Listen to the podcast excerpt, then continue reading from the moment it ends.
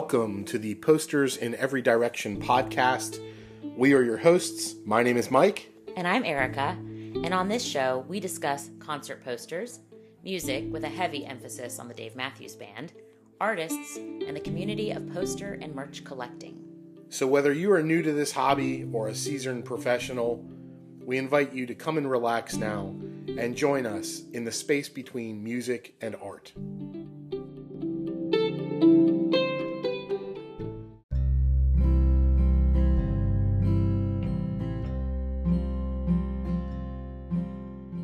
This is episode number 32 of the Posters in Every Direction podcast entitled Passion Rises Up from the Ashes. This is an extremely special episode. This is an artist interview with the amazing one and only Dan Mumford. And we are so, so thrilled to be able to bring you guys this episode. We talk all things art, pop culture, gig posters, and just have an incredible conversation with a really overall cool guy, Dan Mumford. So, hope you all enjoy. Enjoy it.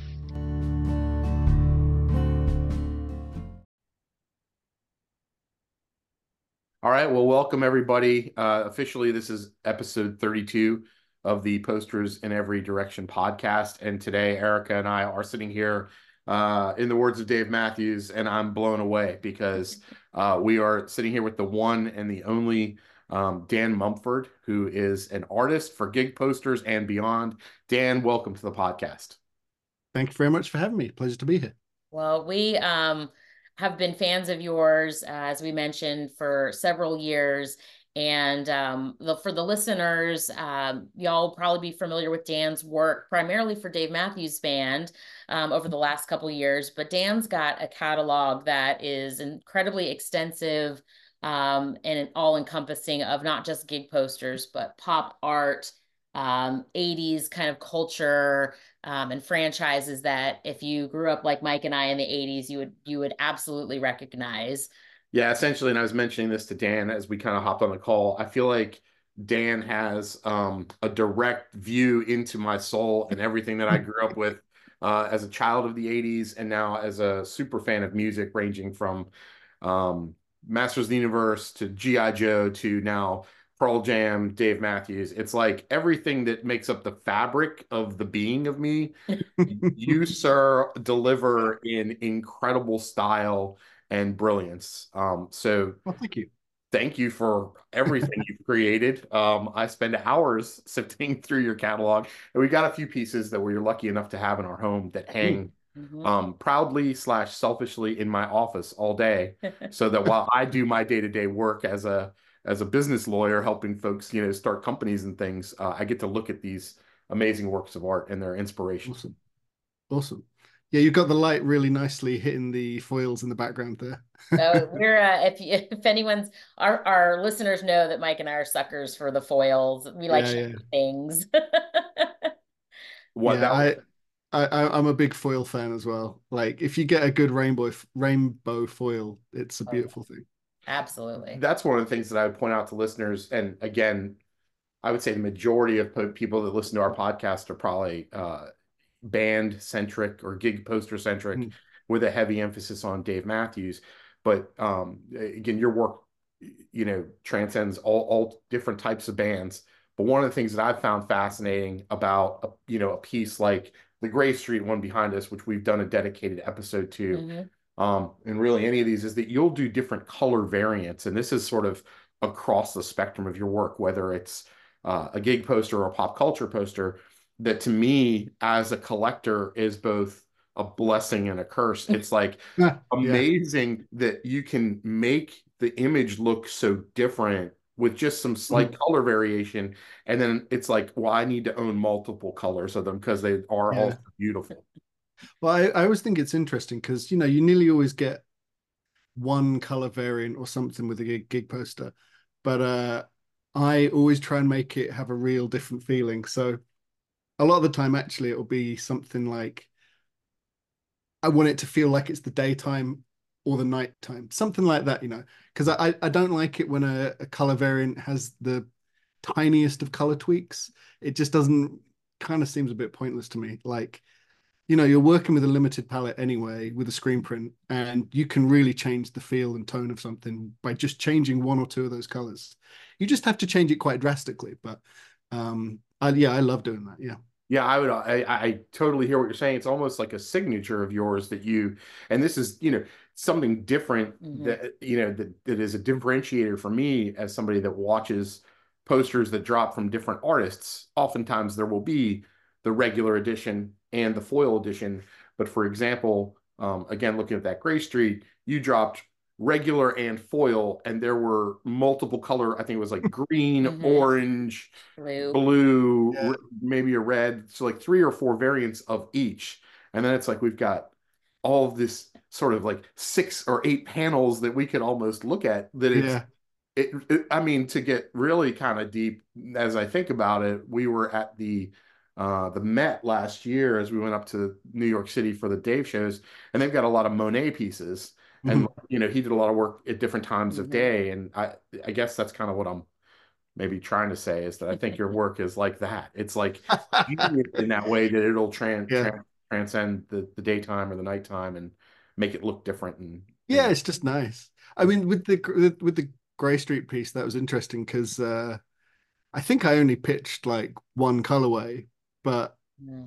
I can't remember why, but we just ended up doing yeah all of those different variants, and it's quite funny because I did, you know, I did read quite a few comments from people after that one was released, being like, "Why are there all these different sort of rainbow colors for Grey Street?" Do you know what I mean? And do you not listen to the song? Have you not?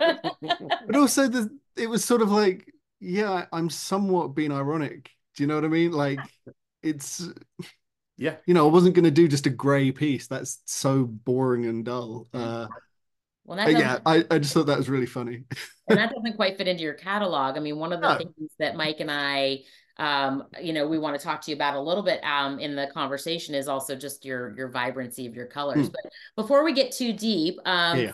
for our listeners for those who may or may not be familiar with who dan mumford is you know give us a little bit of background um, like how you got started mm-hmm. as an artist and um, and then you know we'll kind of continue the conversation from there sure.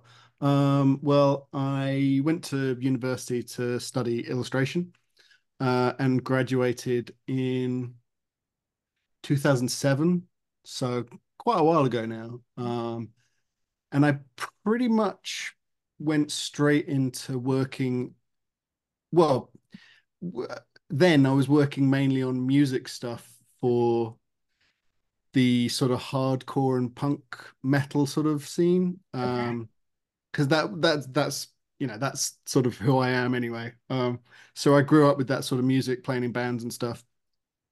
And I had a lot of friends that were still playing music.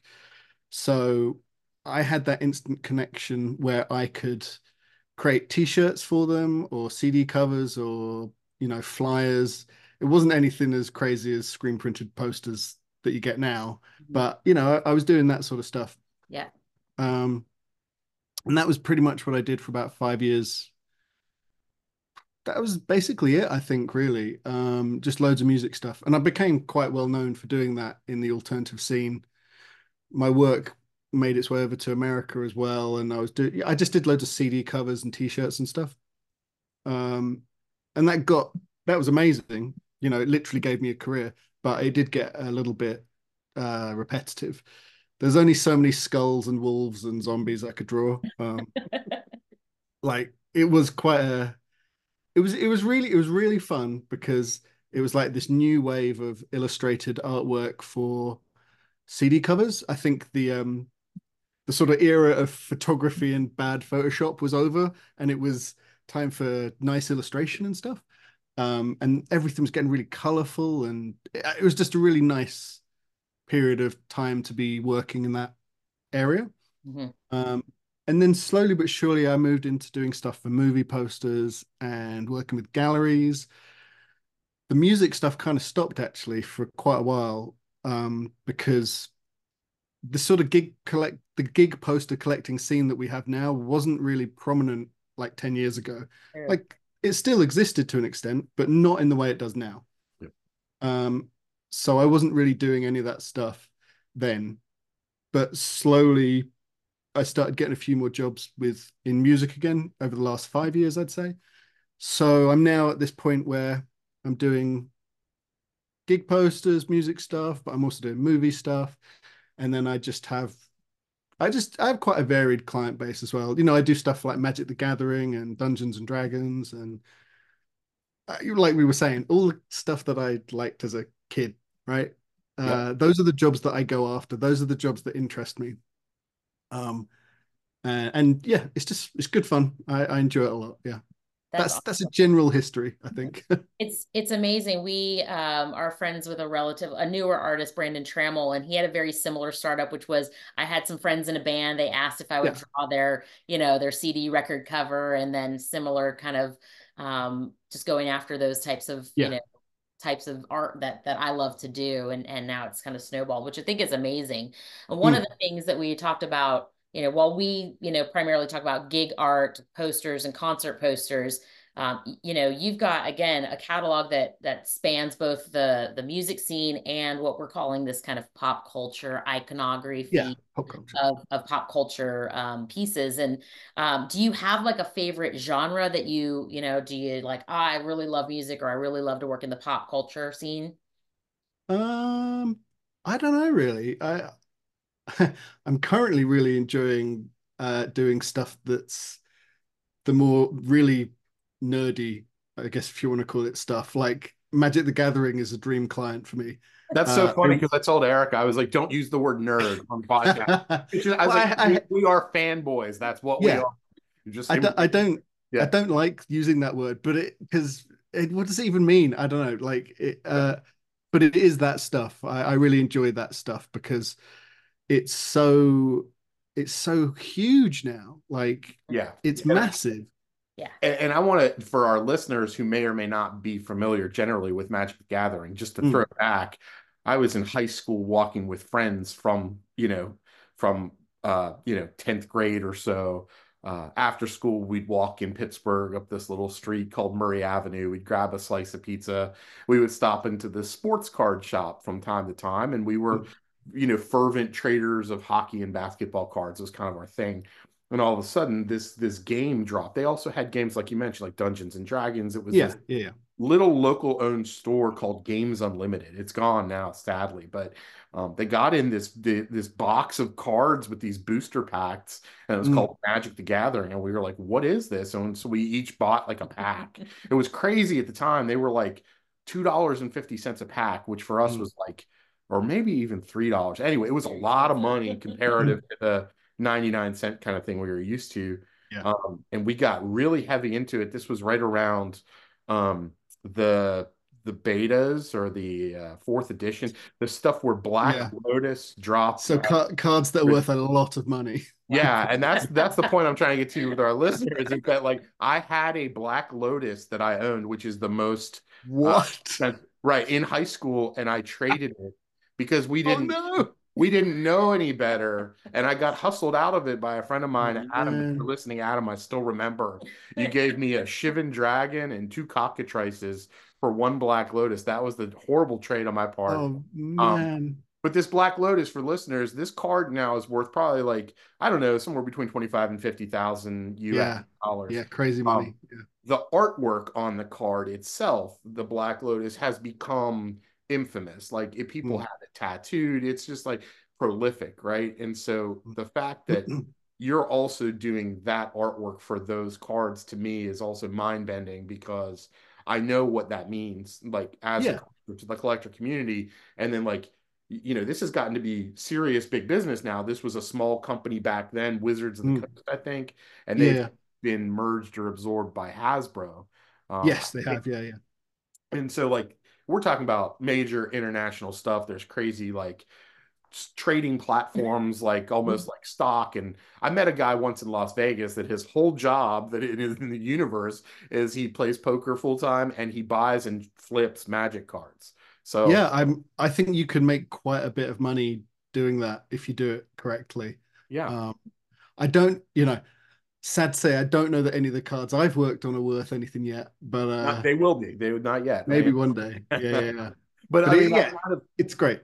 I think that collector, you know, like you said, we're we're in this space of now Mm. people collecting posters. Mhm. I even joked on one of our podcasts that a friend of mine, when he saw particularly some of my shiny posters, and he was like, you know, those are really just giant Pokemon cards. And I yeah, said, right. Yeah. to a degree, they kind of are. Yeah. You know, it's that Yeah. same feeling of like uh, you see it and you're like, man, I've got to have that one. Mm. You Gotta know, catch and them you, all. you kind of go after it hard. Yeah. I mean, it's quite crazy, isn't it? Because the the value of something is uh it doesn't really matter how big or how shiny it is or whatever. But with gig posters, yeah, we've got these things that are essentially big cards that people put a lot of value into. Um and yes, some of the gig posters around over the last 10 years are worth so much money now. Um Yeah. it and I- it's fascinating. Yeah. I think, you know, you mentioned that it's kind of exploded. I remember the days and I was kind of chasing some of the Methane Studio ones for Mhm. Dave Matthews Band early, you know, around 2008, 2009. And like to your point, it wasn't as kind of large as it is now or No. expansive. Yeah. M- m- My, I feel like I got more exposure. I have gotten more exposure since the onset of like Instagram and Facebook to Mhm. have Yeah, totally. instantaneous Yeah. photos Right. it used to be you had to kind of delve into forums, right? The band that you Yes. followed, and somebody Yeah, might yeah. say, "Oh, I was at the Colorado show. Look what I got." And so your exposure was much less, but now much more. Do you kind of find that that that those platforms have driven more Yeah. customers and fervor? Oh, of course, yeah. I mean, it's it's really interesting. It does. There was this kind of sweet period about five years ago where, just before COVID, actually, I think it was just before COVID. Uh, so I'd say 2018, 2019, where nearly any gig poster I did, apart from a couple for the maybe smaller bands, but nearly any go gig poster just sold out instantly. Mm.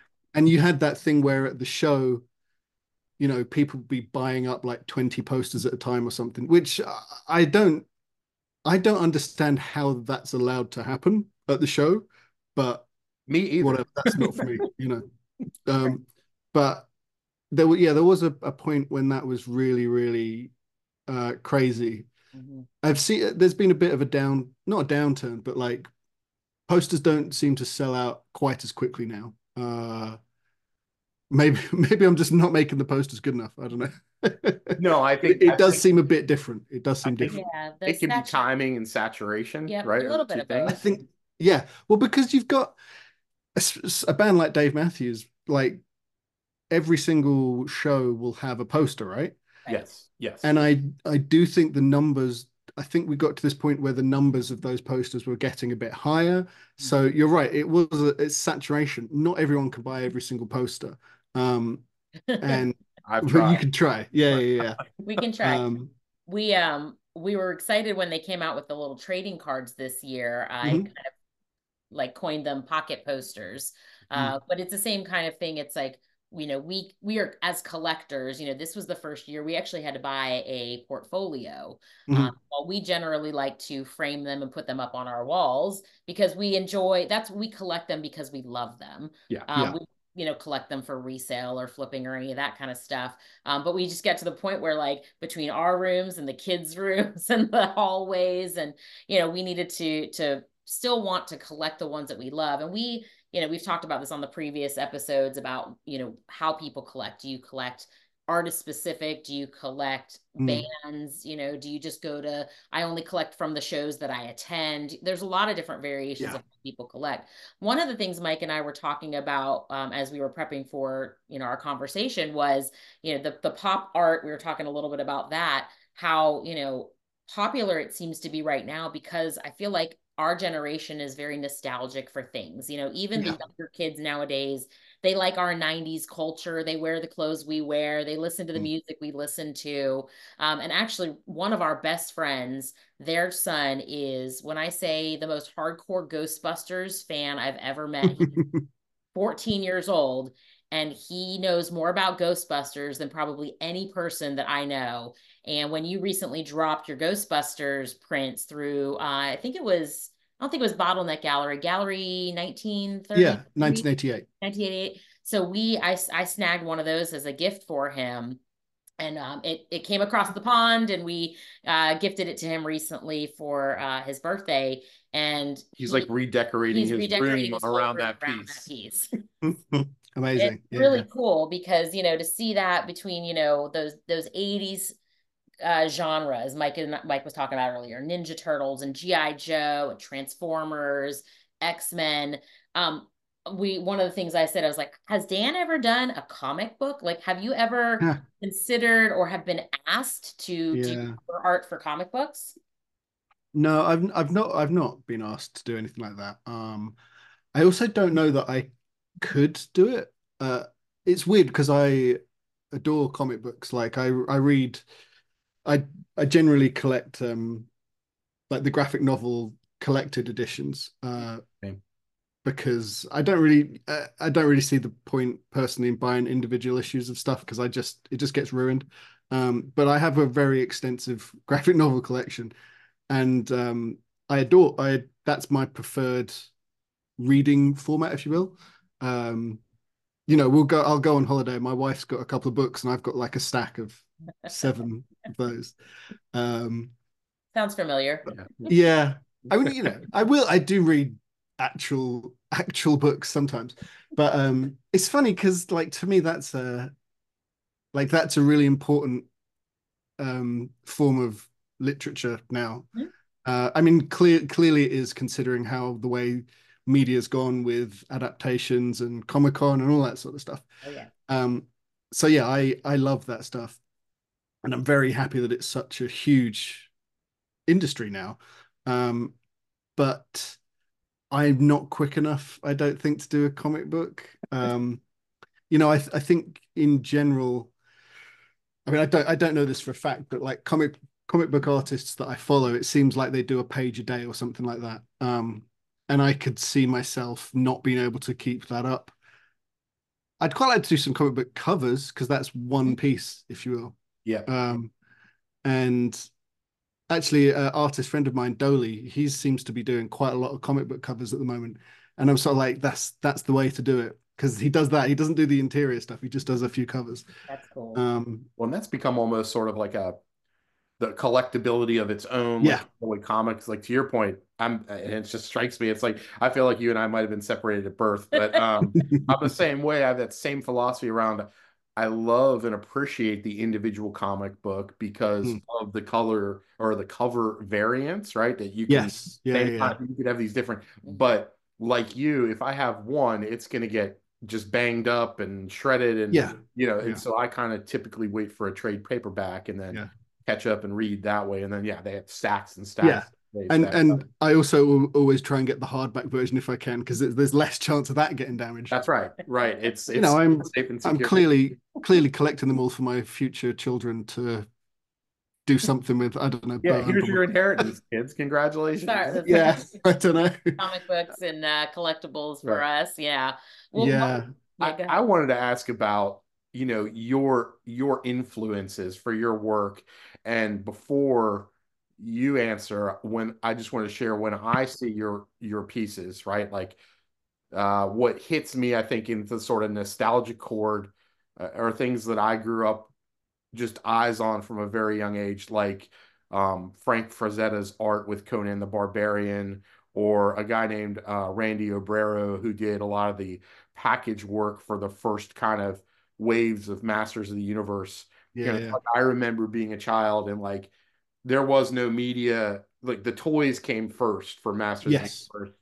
And then they built a cartoon around it. But there Yeah. was like a palpable memory that I have of being in this store in Pittsburgh that was called Dull Kempers that I don't think exists anymore. No. It was like a department store. And they had the giant Castle Grayskull on the shelf yeah, yeah. and there's this incredible artwork there of the and if y'all know what Castle Grayskull is listening, it was this giant green castle that we had as kids. That, Yeah, it's amazing. right. And it is this stonework and this sort of like uh apocalyptic view of like kind of like the earth opening up on this Oh, good. Yeah, The heroes there on the edge, and just like some of the works you've done like for Dallas recently or or the the Fiddler's Green, and there's this triptych you did for Dave Matthews at the Gorge Mm. when I've seen those like that, like I've identified that's what's just it's it's like I'm home again.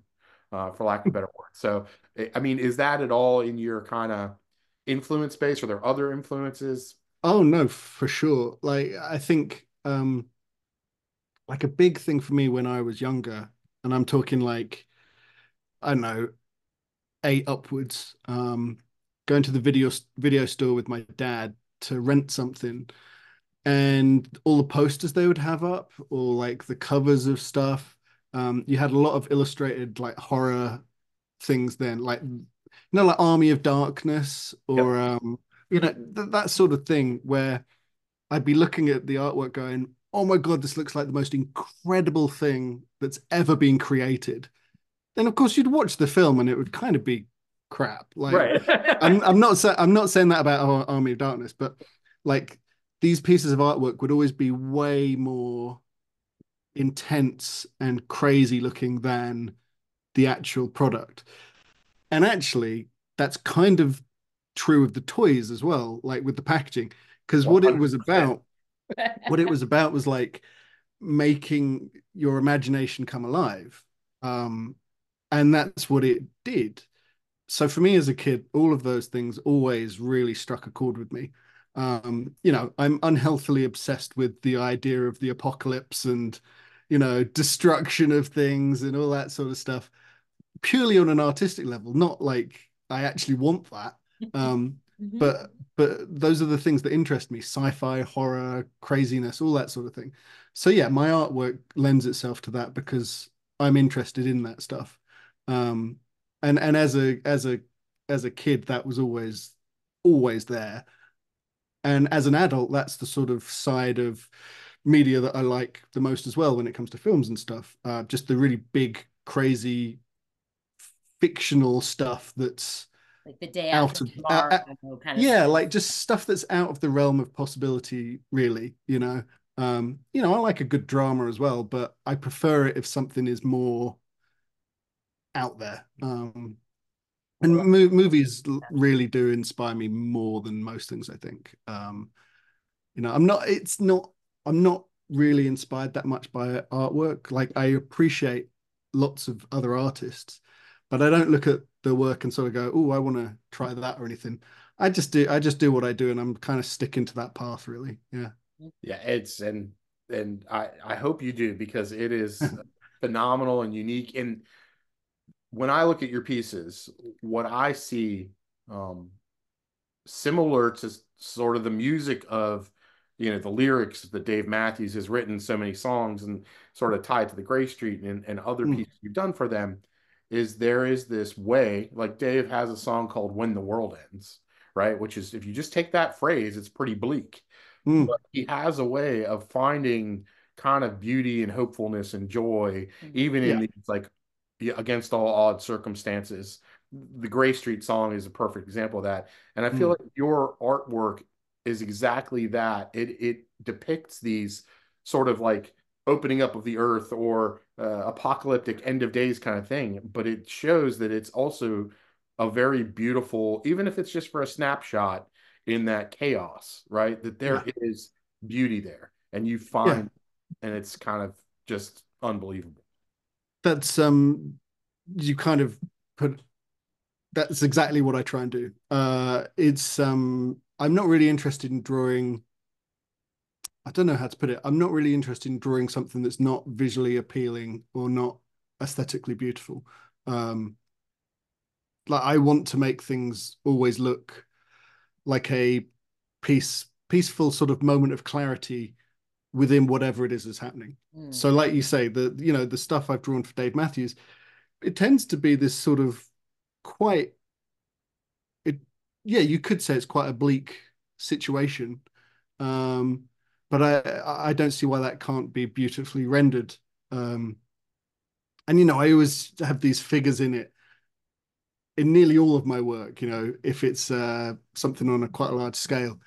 And the the figures they're kind of a way of me putting the viewer in that place. And it's sort of it's always a person or people in that moment just sort of taking it all in i guess you know um yeah and that was a specific question like i had for you that goes uh-huh. back to when we were kind of analyzing the the Grey Street piece on a on an episode that we did dedicated to that poster was was that woman the silhouette, right? Because the lyrics of the song Mm. um, Grey Street, and and I guess that's a separate question. When you go and create a piece, do you listen to the music there and absorb that? Um, and I'll circle back there. But what were Well, you I was, right well, I'd say for, for something like Grey Street, yeah, I did analyze the lyrics quite heavily. Mhm. Um, when it comes to a poster specifically for a band, I don't I don't really go too heavy into it. It's more about the the venue or the place than the Mhm. band. Okay. Cool. That makes a lot of sense when you look at like the Gorge triptych, I think. Like that is a very Gorge centric kind of Mm-hmm. Yeah. I've seen like pieces that you've done for I think it's Pearl Jam at Madison Square Garden. MSG's Mhm. kind of in the background. One from Hampton. The Fish from Hampton was the next one I was going to go to because that's the Yeah. we were just at Mothership. Hampton Coliseum in December for the band Goose. I don't know if you're familiar with Goose Mm. Yeah, yet yeah. or not, but um, they they did a show there, and that Hampton Coliseum is very much a a spaceship in and of Yeah. itself. Yeah, You, you like you nailed that right in that fish piece. It was just like incredible. that was Uh, a fun piece. Yeah. When when you when you then insert that character um, in the Grey Street piece versus a gig piece, is that more Mm. tied to the song and the character in the song, or is that also meant to sort of be the listener, or kind of ambiguous and make it what you want as the? Um, I think for for Grey Street, it's the character in that song. Mhm. Uh, that to me, that was very much about visually telling the same story as the lyrics. Um, There seems But- to be kind of a world for uh, for us. We talked about this um like world building, similar Mhm. to you know in in the the 80s and kind of genre of Yeah. of that kind of style. Uh, There's Mm-hmm. within your gig posters, you know, we've looked and there is that that viewer that is Mm-hmm. like you said draws us in. Um, do you do you feel like if we were to put together like right now we have three right of your Dave Yeah. Matthews band related posters and it for to me it feels like it could be the same universe yeah, I, I, I, I always, whenever I'm re repeating something, uh, whenever I'm doing another poster for a band that I've already done one for, I nearly always, not always, but nearly always, I, I try and sort of think about is there a way I can continue what I did before? Um, so with Dave Matthews, there's I think there's one more. There's the triptych, and then there's one more. I can't remember what it is, but it's the sort of there's there's at least two that I can think of. There's one from Jacksonville, Florida, that I think was your first one. It's kind of got these television sets stacked on top. oh yeah. I forgot about that one. Yeah, And I think there's a character, and then there's one from Man, I think it's Mansfield. Mansfield, Massachusetts. I've got to give Chris a shout and wonder if my buddy Chris has that piece. The Mansfield one was the the first one that I was like, the big fire holy dancer. crap, this looks like the woman's walking up the path of Snake Mountain or something. right. So so that was the one. That's probably one of my favorite posters I've ever done. That one, um, because it just really all clicked into place. I think. Um, but but that one, the one before it with the TVs, and the one you've got behind you, they've all got the same type on them as well. Mhm. Um, yep So they they very much are a set. Um, Ah, very cool and it is quite it's quite funny as well because I saw there were some people that were like, oh, he just keeps doing the same thing, and I was sort of like, but th- yeah, I'm doing that on purpose. Purpose. You're, Like- you're missing you're missing the point, bro. Like it's meant to be a, a sequence, a Mhm. collection. yeah, it's just quite funny, like when you do stuff like that and people don't necessarily click. Um, and it's like fine, but there'll be people out there that do appreciate it and do understand. Um, so that, for example, in my in my head, yes, it is the same Yeah. universe. Yeah. It's the same people. They're just sort of making their way through this thing. Uh, you're following a little adventure or something. Um, and I, you know, I, I do that with other stuff as well. I did, I did a set of five Magic the Gathering cards, and it was one for the one for each different land, the different uh manas, whatever you want to call them. Um, swamp. uh, Yeah, swamp. um, one's a watery one. I remember. Yeah, Yeah. taking me back. yeah, there's, there's, it, it, it was. Yeah. it was a really it was a really fun project because I got to do five lands and they were all black and white illustrations, Mhm. Um, which is quite unusual for Magic the Gathering cards. And I did, and they're all these just big landscapes, very much like the posters behind you. Um, and in each one, I put this tiny little character, this tiny little woman making her way through them all. And after a few months of the cards being out, I just saw this post where someone went, Is it the same person going through each of these cards? Like, and then they were going, Is it this certain character? Is it this thing? And they were really going deep, analyzing it. Sort of the reality is, it's not anyone in particular, it's not a certain character from that Magic the Gathering world. But I love that someone can think that.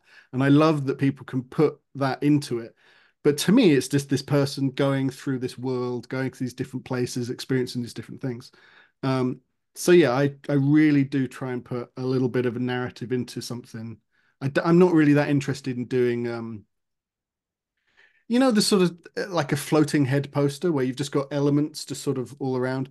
A montage sort of thing. I, I don't really like doing that sort of thing. I like to tell you a story with little background details and stuff yeah. One of the things that I love and appreciate most about your work is there's a lot of Easter eggs and things mm-hmm. that you can kind of find within.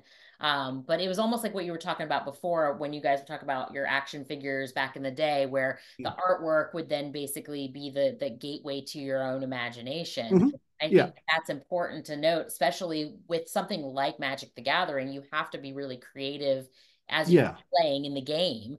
Um, but for people that that you know don't play that game, think about when you see something and then it it it allows you. It's not very um in the forefront specifically of like this is exactly what it is. It's it's yes. your interpretation based on the experiences yeah. that we have and the way that the lens that we see things. I think it's really cool. Yeah. And I think that's the most fun for for me about collecting posters mm. us is we've talked about you see something and it's like an immediate like connection. Mike was talking about that earlier. And for me i'm the same way. I have an art history background. And so i studied like 19th century like classic art and mm-hmm. and wanted to work in a museum and all that stuff. So i have an appreciation as far as the art goes. But what drew me to the arts is that that connection of like how it makes you feel.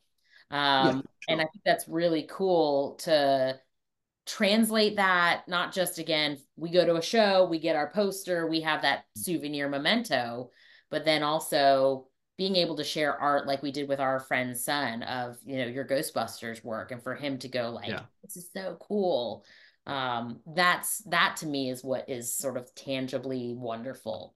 Yeah. Well the thing the thing is like when it comes to stuff where i'm making artwork for something that is a little bit older, like something from the 80s or the 90s, generally I'm, you know, I'm trying to be true to whatever that is, but I do try and make it closer to how I feel about it, if that makes sense. So I'll, I'll use the Masters of the Universe piece as an example. It's this hyper colorful piece that I did, like it's so colorful. But if you go back and look at what that looked like back then, it's pretty dull in terms of color. Mm-hmm. So what to me it's like I'm trying to show you how it made me feel back in the 80s or it, this is how I remember it. I remember it being this insanely cool everything was super detailed and colorful um you know and if you go back and watch that old cartoon it's you know it's pretty rubbish yeah. in terms kinda, of its quality. kind of grainy and got a little yeah. a black washed over it or something. Yeah. But that's not how i remember it. That's not how it makes me feel. And that's the same with old movies and stuff. So or, or video games because i love doing video game stuff as well. Yeah like that's true. you know, i've seen some I'm, of the like the link like uh yeah. Kind of has zelda and the whole hyrule kingdom in the background. Exactly yeah. Like it's not it's, it's not technically true but it's Uh, I mean, that Zelda one's a good example because it, it's not it's not accurate to what is actually in that game, but yep. that sense of scope and scale and wonder that it mm. is before you, that's what I'm trying to get into there. Yeah, hundred percent. And I get exactly what you're talking about because, like, to your point, like if I think back to Zelda, particularly Zelda 2, like the Link from the Past, or I Mhm. think it's called, Uh-huh. or what Link's Adventure. It was the second one on the original NES, and Mhm. it had great box art, and we were all excited. Link was going to be this heroic character, like he's depicted Yeah. in your poster. And you play that game, and it's just trash. I mean, it was just it was eight bit uh, garbage. The the first one, at least, you could you could adapt to it over Mm. Time felt like okay, I'm playing from a bird's eye view, but Mm. I remember the running through the marsh, it was just like terrible. So yes, Yeah. but if you're in that, right, if you're in that game, the feeling that it sort of emoted from you, Exactly. you're then translating that to say, Yeah. this is kind of what I wished it looked like visually, or What what, I experienced in my mind's eye Yeah. kind of went down. and that and that's that's really nice like i i get especially with the video game stuff because there's not there's not a lot of people doing specific video game posters kind of in the way i have done in the last few years Mhm. um where i'm doing I'm doing them for games that are not necessarily the hugest it's stuff that means something to me so Mhm. like i did one for um this game wipeout which is like the a futuristic racing game and I loved that so much as a kid, so much. But you don't hear anyone talk about it now for like the last 20 years or so. But then I'd get messages from people being like, "Oh my God, thank you. You you've recaptured what that felt like, you know, the color, the craziness of it." And so I sort of go, "Well, good. That means I've I've hit I've touched mm. that aspect for certain people." So that's that's really cool. I I try to go for that, if you will. Yeah. I, yeah, I get that 100%. I mean, even when you said like the package for He-Man Masters of the Universe was great, when you actually got the actual toy, yeah, not as good, right? It was just Yeah. sort of yeah. plastic thrown together and it wasn't very well articulated and thing. Yeah. Now, much different. Some of the things they've done, you know, in modern figure making, but like back then, the ones of the 80s. Same thing with like the G.I. Joes. They were very, Yeah, totally. very yeah. cool to hold, but really it was that package burst art that Yeah, I mean, my main memory of GI Joe is I had a lot of them, and I also had a lot of them that were in half because like there was this like elastic thing in the middle that held them together, That's and right. it would snap all the time. Yeah, the the Uh, O-ring they call it. It was like the black Yeah. rubber band that's like and it would it, dry, yeah. it would dry rot and then those were the guys that unfortunately didn't make it through the battle and you That's true. Yeah, yeah. Um, I like I yeah, I have very strong memories of that. My dad trying to like find the tiny knives that I've lost. Uh, Uh, one actually one Christmas I got a Snake Eyes figure, and it was a special one. He had luminous like red weapons, and I threw the knife away, and it was in the Oh. rubbish somewhere. so we Oh, had to no. like we had to go through it to get it. I cried a lot that Christmas. Yeah. yeah. yeah that similar experience one year i had i built an entire hoth uh, battle scene in our front yard in pittsburgh when we had Oh. snow and you know it came time to come in from the house and i got all of my toys in from the yard except for the the luke skywalker from hoth Oh man. Stayed buried because you know he hung upside down in the Wampa cave. You know what I'm talking about. And yeah. yeah, I tried to recreate that, I guess, in a cave that I made in the snow. Well, the snow collapsed or whatever. We didn't find that figure until spring. Until it And all really funny. But Still you to this day, I'm scarred somewhere deeply. Aw. Yeah. Well, um, we one of the things we talk about, like see the artist, and I love watching when um you guys put up sort of process. You know, you guys put videos on your socials. Um, so one of the things that that we know about you is you're a purely a digital artist, correct? Mhm. Your medium is is digital art. Um, and are there other mediums that you've explored, or is that like what about digital art is is like it for you? Um, yeah, I, I used to do everything by hand with ink and paper. Um, and realistically, like the way I create artwork isn't that much different than it was 20 years ago. Um, but it's just quicker. Uh, it's easier. I don't, I got fed up of scanning things in and trying to, and, and then having to clean them up and clean the line work up. Um, whereas if I'm working digitally, it's just I it's just super clean and sharp. So Yeah. it, it's you know, I don't really do anything that's that crazy in a digital way. It is just line work with color underneath. Um a few transparency effects and stuff, but but really it's just lots of line work. Mhm. Um and I just I, I just can't I just don't go back to a- analog drawing anymore. Yeah. Um, I I used to do some. I want to do more painting actually, because I, I, I enjoy that. Uh, but that that'll be when I have a bit more space, maybe um, in the future. Mm. Have you uh, have you been approached at all with any of your pieces to either customize them or make them adaptable to tattoo ink work? Oh well, if you Google Dan Mumford tattoo, you'll get a lot of tattoos come yeah, up. Right, right. um, like I've I've been sent hundreds of of them. A lot of them from when I was doing band stuff because people would get record covers tattooed on them, mm. um, and it's really cool, but it's also really weird to yeah. see. um, because also sometimes it's not done that well, and I'm sort of like, yeah, it looks great. uh, but I've also seen some amazing ones as well. So, mm-hmm. um, yeah, I, th- there's a lot of them out there. I haven't ever, however, designed something specifically for a tattoo because I feel like if you're going to go get a tattoo, go to an art, a tattoo artist, mm-hmm. and say get them to do it because they know what's going to work best and they know how it will apply best to the skin. Um, that's a whole nother art form. I'm I'm a, yeah. a tattoo aficionado. Yeah.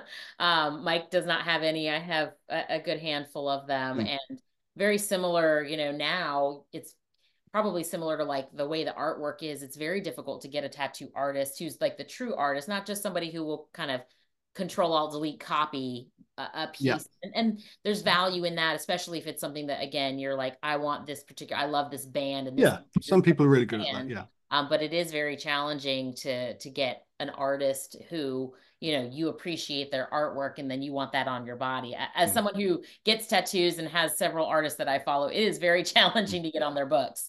Um, but it's really it's just it's another expression of artwork yeah that it's it's yeah I, I it's a it's an incredible art form and um there's some tattoo artists that i really admire mm-hmm. um their artwork yeah so. Yeah, cool stuff speaking back to the gig posters one of the yeah. questions we had i wanted to make sure we hit um if there was if there was a musician or a group any point in time you know mm-hmm. here with us now or long departed that you could do a gig poster for who would it be Hmm.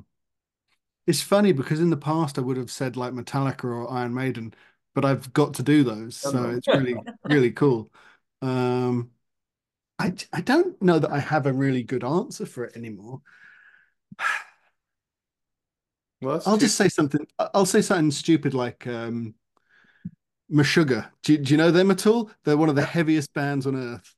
Oh. Uh, I'll bet you our yeah. friend Evan would know who they are. Evan will be like, "Oh, Meshuggah, yeah, yeah." We have a buddy. They're, they're, they are the heaviest metal band on earth. I'd like to do a poster for them. There you go. Um, yeah, I'll just say them. okay, Meshuggah it is. so you had mentioned earlier in our conversation that you, when you started off, you liked, um, like when I think of the kind of punk music, I think of like the Ramones. I mean, you, you're in the mm-hmm. UK mm-hmm. music scene. So that's a little different than than us here in the sure. US. Uh, when we think of like punk, we got back in like the 90s, you know, a little more like Green Day. That was mm. sort of like what was our version of punk. But I think of again, um, do you still listen to that genre of music? Is there a band that you're like really into right now? Yeah, I, I, still, I'm still very much uh, someone who listens to uh, like metal and hardcore stuff. Um, it, it's more just sort of it, it's tough. I, I, find it tough to get into new music actually. Um, even new albums by bands that I really like, because you just end up listening to the old albums instead. Yeah. um, like I'm a huge Deftones fan. They they were a band that had a real impact on me when I was younger, and they've consistently put out pretty good albums. Mm-hmm. But I always go back to uh, the White Pony album, which was late 90s, I think. I'm not sure. But like that album was so perfect for me as a, I don't know, 17 year old or something. Yep. Um, so I find it tough to listen to the newer stuff because I just go, oh, I'd rather just listen to that album that I know every single word to. Right. You know? our, our... That's how I am with uh, Pearl Jam, right? Mm-hmm. Like I, I yeah. love to sample the new stuff that comes out and see where they go and explore the space. But yeah, if I really want to turn on Pearl Jam, I go back to 10 versus yeah, exactly. Vitalogy, yeah. and then I just kind of recycle those three. yeah, it, it, it's it's funny. I, I, find that with nearly all all music. Um and just yeah, you know, I've sort of got a bit more uh diverse with my musical tastes as I've got older. Like I like a lot more chilled out music as well. Like I think Bjork, for example, is amazing. Like her music's incredible. Mm-hmm. Um, or DJ Shadow, he's great. And you know, he again, both of them have put loads of albums out, but I will just listen to the ones that are the late '90s, early 2000s. Mm-hmm. Um, it's just, I think that's just what happens to you as you get older, because, and it's not even even about being nostal- nostalgic. It's just sort of like I really like those songs. So why would I listen to these new ones that are maybe emulations to an extent of the ones I like? You know? Yeah. Yeah. Our son, you mentioned the Deftones, he loves the Deftones and he likes the old stuff. I mean, he's hmm. 15, mm. but you know, he's going back and I'm thinking of my friends when I was in high school who were into the Deftones, who mm. had a punk band in their garage and we used to go mm. hang out and listen to them play. You know, he's listening to the stuff at the same age that I did when yeah. I was age. And and there's no nostalgia for him. He's just no. he's just in it and he's like, this is good stuff. And he's yeah. he, that's where he's at. It's it's it's interesting because I mean Mike and I tend to be more in that uh, we listen to very similar music, which is mm-hmm. really nice. And obviously the Dave Matthews Band was something that when we first met, that was actually one of our kind of major connecting points was we both love Dave Matthews Band. And still, you know, 30 years later, we're still going to shows. Um, but you know, so we listen to that genre, a little more jam bandy stuff. But our kid just picks up like metal, like it was like, yeah, I'll listen to this, and then he listens to a lot of the old stuff. Like yeah. he's like into Nirvana right now, and Korn, and Deftones, and Slipknot, and I'm like, these are all brand bands yeah. that he listened to at his age, and then he's just you know found them which is really mm. cool. Yeah. And i'm like check out this tune halloween by dave matthews. It's pretty heavy. And he's like thanks dad. It's kind of kind of soft right? It's not it's, it sounds like a love song to me you know? I, it's it must be really i'd be really interested as well to hear like of the albums that those bands like nirvana deftones slipknot put out which are the ones that stick for them is it those early ones or is it the later ones because if if you look at some like the Deftones, I think they got eight albums or something, and a lot of it's very samey material. But I mean, maybe it's the first one you listen to is the one that sticks with you. I don't know. yeah. I'll have to ask him. I'll ask him that question. Like, what was it that got him into? Yeah, you know, the Deftones, or what song was it? I know. Yeah. He, he'll he'll rattle them off, and I'll be like, okay. We were in the car driving back from somewhere, and I was like, well, you know, I'm thinking of the music that I listened to when I was his age, and I was like, I really loved Stone Temple Pilots, and mm like, you know, have you ever listened to Cake? Because he kind of also likes that yeah. little more beat, you know, Smashing Pumpkins. He's he likes that kind of '90s mm. kind of Seattle yeah. G sound. Um, but you know, he he'll listen to it, be like, yeah, I like this. And I don't know if he's just appeasing me, probably is. He's like, sure, mom, you're cool. Go listen to I your mean, it, bands. no, but it, it is all in the same sort of area. And it, you know, when I was younger, I I didn't ever really appreciate anything like Smashing Pumpkins or, or Pearl Jam, even like they were too light for me, if you will. Mm-hmm. Um, but at the same time, a lot of my friendship group did like those bands. Um, and it's funny as well because we had bands like Oasis and Blur over here. oh yeah. That was also a huge thing at exactly the same time I was growing up. Oh yeah. And it's funny because I, at the time I was probably a bit like, whatever, it's rubbish. Uh, but now, like I know all of the songs anyway because mm-hmm. I was mm-hmm. around them. So now I'm sort of like, oh, quite good songs actually. Um, like so you know, there was yeah, there was lots of different stuff around. As as long as there was a guitar playing something yep. vaguely heavy-ish, mm-hmm. uh, I was probably interested, and my friends were as well. So you know, yeah. yeah. It's interesting. I just saw there's a total tangent, but I just saw yesterday. I was cycling through YouTube, and there was a clip from the Jimmy Fallon show, and they had on mm-hmm. Gavin Rossdale from Bush, and apparently Bush is oh wow this sort of greatest hits tour. Uh-huh. And okay. there's Gavin Rossdale just him and some instrumental uh, playing Glycerine. And um, Erica came in. She's like, "How old is this?" Like, I was like, "It's from 20 hours ago." wow. Bush is back and they're touring, and he's playing Glycerine. And I'm like, "It's the same." He's gotten a little bit older, but it's the same, and it's awesome. Um, yeah, I, I, you know, I I completely forgot, but I was obsessed with one of their albums. Is it Razorblade Suitcase or something? Yeah, I think it was. Was that the first one or? Uh, yeah, yeah, I don't know. Sort of but yeah, I was obsessed. I was obsessed. Cover, cover. Yeah. yeah.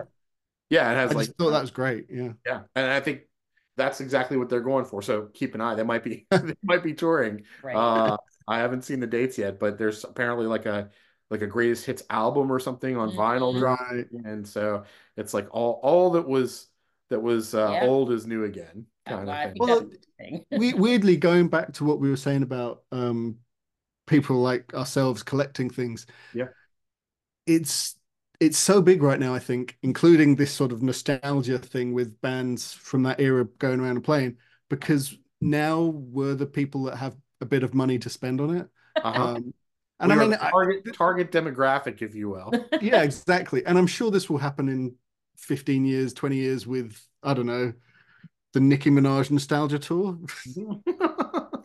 something like that, right? Um, well, let's not. go to that. If they're in the U.S., you have a place yeah. to stay. We'll uh, we'll get tickets. I, but I guess I guess it's just it's all cyclical, isn't it? Like yeah. that that will happen again anyway. Um, well, it's, yeah, it's, there's a meme that goes around that's like, you know, in this this month or or th- this year, within six weeks, these albums were all released. And yeah, right. like Pearl Jam 10, Guns N' Roses, Use mm. Your in one and two. I mean, and it goes on and on right. and on. It's just like I, I, can't I can't imagine a time in history, you know, where there was that much just incredible music coming out. like impactful yeah it all came out on cassettes at the same time you know like I, I do i mean i'm sure my dad would have said this about the music in his time and film in his time as well but it does really feel like the sort of late 90s early 2000s there were some real magic moments there yeah. um and i don't know if that's a culmination of just i don't know it feels like people just being a bit more free um the alternative scene of stuff becoming more prominent mm-hmm. um you know like alternative music became of course it always existed but it was never at the forefront like it suddenly was with bands like Nirvana and Pearl Jam. Correct. Um, and yeah, I do think all of a sudden you had some really good stuff. There was always good stuff, but I think at that point it was getting a platform that it didn't have before. Um, so yeah, good well, times. Speaking of music, um, while I was kind of doing some research, um, and you had mentioned that you were also in some bands in mm. the past. On your website, you have a little tab that says music. Oh yeah. And is that your music? Is that music you listen to, or these bands that you've done artwork for? I was curious. Um, so the music tab, I think it's got four links on it. Mm. Uh, and yeah, they're just those are things I've played on. Um, so it's what is it? It's three bands, I think. Yeah, because I, I've I was never, I, uh, we never really produced much music in any of the bands I was in, but they are still things that I'm quite proud of as packages of finished work, if you will. Yep. Uh, so I just put, I, do you know, I only put that up recently because one of the albums is from 20 years ago. The other EP is from 10 years ago. Mm. And then there's two more EPs from another band that were maybe five years ago. Um, and I think it's partially for me to just sort of look at it and go, yeah, I made some music I was really proud of. Um, but also, I think it's interesting for people to see what other things you do, you know? Yeah. Um, what so, in, what instruments do you play? Uh, ba- just bass, bass? Okay. And, a, and, a, little bit of shouting occasionally. Yeah, well, that's that goes right along with it. yeah, um, I, I, I noodled over to Spotify because some of them kicked me over there. One of them oh. me to SoundCloud, and I listened to it. I was like, man, Caden, our son, would love this. I'm like, that's like right up his alley of the music that he likes to listen to. And I was like, yeah, never. And he'll be like, now he'll be like the cool kid, be like, yeah, do you guys know Dan Mumford? Yeah, no, you don't know who Dan. like, it'll be like what that alternative music scene was, where yeah, yeah. nobody knew who Nirvana was, but you were there in the underground, like Seattle, listening to them prior to. Well, Yes. I can guarantee I can guarantee that no one knows any of the bands I was in, so it's It'll be like really a- cool stuff. a spike of usage in, in the cool. southeast of the U.S. Right, Yeah, like yeah, yeah. Raleigh, North Carolina's got a lot. I'll send this. you be like, hey, my kid needs like a band T-shirt so you can wear it so you can be cool. And people are like, what band is Yeah. that? You don't know. Um, I, I think we want to get to uh, some some rapid fire questions, but before we do, Sure. I want to let the listeners know uh, the website is dan-mumford.com, right? You can search up Dan Mumford. Um, Dan's got a great store on there. You do something really cool with your posters where you have mystery tubes. And Oh again, yeah, as a child who opened packs of cards, like I've got to order one of those and try it out. It looks awesome. But for our Dave Matthews followers, um, there are two pieces I think are still available in the store. yeah. There's Fiddler's Green piece, and that was from 22, I believe, which is that. Yeah. Uh, and then there's the Dallas from the Dos Equis Pavilion, which was Hmm. 23, the most recent tour. I think that was like the second show of that tour. There was I like a, so, yeah. a Todd Slater Golden Mhm. Calf night, one in another Texas. I think it was Hmm. Houston. And then Dallas was night two. They were in the Texas zone, and Mm. and you dropped that one. I, I got lucky to get one of the foil mirrored variants Yeah, it looks nice that yeah. somebody that kind of attended the show and and just decided they they wanted to keep the regular, and so I said I'll I'll take it absolutely. Uh, but both of the regular editions of this, and they are phenomenal pieces of art. yeah. Um, Thank you. I've said this like if you put a fire dancer front and center in a Dave Matthews piece, you've kind of built an instant almost grail. Uh, that's what the Fiddler's Green one has, Mm. and the fire dancer is pretty prominent in the uh, the Dallas one. It's in the lower left hand corner. So if y'all are listening, check out Dan's website and go grab those posters while they can they can be grabbed. Yep. Also, Dan Mumford draws on Instagram, right? Mhm. It's a great way to find Yeah. your work and follow your work. Yeah, yeah, yeah. Yeah. One of the things that we've been doing when we have guests on the podcast, and just as like a, a fun thing, I didn't include it in the agenda. So this is going to be, you don't know what's going to be asked of you. It's not like pop quiz, hot shot, but it's, it's fun things just to get to know you and, and just, it's meant to be whatever comes to mind first thing. And they're safe questions, we promise. right. There's nothing scandalous here, nothing at all. Right. Okay. All right. So Favorite pizza topping? Uh pepperoni. My man. nice. Uh, where was the most recent place you traveled to? Ooh. Uh oh, it was um Los Angeles. Okay. Yeah, yeah, yeah. Went with my dad. Yeah. Cool. We've expanded this question. Sometimes it's Star Wars or Star Trek, sometimes it's DC or Marvel. We've broadened it for you. For all Okay. pop culture, 80s and before, what is your sort of favorite thinking like, you know, comics, DC, Marvel, Star Wars, Teenage Turtles, He-Man, G.I. Joe? What would be your favorite, like as a as a fan? Um I think I will I will say Teenage Mutant Ninja Turtles. Uh I've become quite obsessed with the idea of collecting all of the toys that I can for them. So I love that. I I think my future is going to be very green. Yeah. There's plenty. I mean, I've been following the stuff that NECA's been doing and Yeah, all the NECA stuff. Yeah. Super Seven, which is some cool like nostalgia from the toys we had. Yeah. So Mhm. It's a shame you can't see it, but I have quite a few of them on shelves around me. But um, We'll send you some pictures of Mike's. we can Yeah. exchange pictures. That's right. yeah, Get on a, like a little text chain. yeah, yeah. Share all your your turtles uh uh memorabilia. That's right. There you go. Gotta love them. Cool. Beach or mountains? Um. Ooh. Okay. Mm, beach. I'll just say beach. Yeah. Okay. Yeah. Well, what was the last song you listened to? Or band? Uh, you could do just band. Last. I'm just trying to go back in my head. Do Do you know what? The last song I listened to Mhm. was someone that I would never ever listen to, and I don't like them at all. it, was, it was Lou Reed. Lou Reed. Lou Reed. Yeah, because I- I was listening to someone talk about Lou Reed and one of his albums, and I was like, what are they talking about? Like they were talking about all of these lyrics and like how important and impactful the lyrics were. And I was like, all right, I have to listen to this. And I listened to the song. Uh, what was it? Waves of Fear. That was the song. Okay. Okay. And yeah, they were interesting lyrics. Not for you. didn't do it. Didn't do anything musically for me. No. Um, yeah, it is what it is. Not heavy enough. No, no. I was like, my, my son said, Hey, uh, mom, you ever hear of this guy named Lil Darkie? And I was like, Nope, nope, not not clue.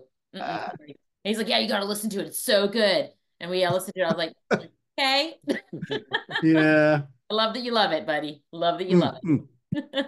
um, if you were stranded on a desert island and you could pick one book to have, and it can be a graphic novel, it doesn't have. Correct. Some of us prefer the, the to have the the visual along your, with the your words. favorite liter- literary piece of paper. Could I choose the complete collection of IDW Turtles uh, printing? Absolutely. Like Absolutely. Yeah, they yeah. They're doing like the, the the the sort of like really thick, big hardcover um reprints. I think there's like 15 volumes. I'll take all yeah. of those. Yeah. Okay. I, I, think I have volume four. That's the only one I have, and I'm like, this is a slippery slope. I'm yeah, yeah, exactly. All of them. I, yeah, I've only got the first couple, but I could, I will have them all. I will. Absolutely. They're no, they're fantastic. Um, what time of day are you most inspired as an artist? Oh, uh, probably like 10 a.m. I think. Okay. Uh, that that's generally when I get to the studio and I'm sat right here. Mm-hmm. I've got my drawing tablet next to me and I'm sort of just that's when I feel pretty good. Yeah. That all late at night I get ideas. But then they are for the next morning. So okay. Mm-hmm. Yeah, I was always uh had a piece of paper, a notepad next to me because my mm. brain turns on in the middle of the night. It's like you got to do X, Y, and Z or the same kind of idea. Like, oh, yeah. here's a thought. I think of things like for the podcast. Now I'm like, eh, write it down. Yeah. To sleep. Well, it's because I take I take our dog out um like about 10 30 at night. Um, mm-hmm. We don't have a garden or anything, so I just take him for a little walk for like 15 minutes, yeah. and it's generally just me talking to him uh, about my day tomorrow. you know what I've got coming up. Sounding board.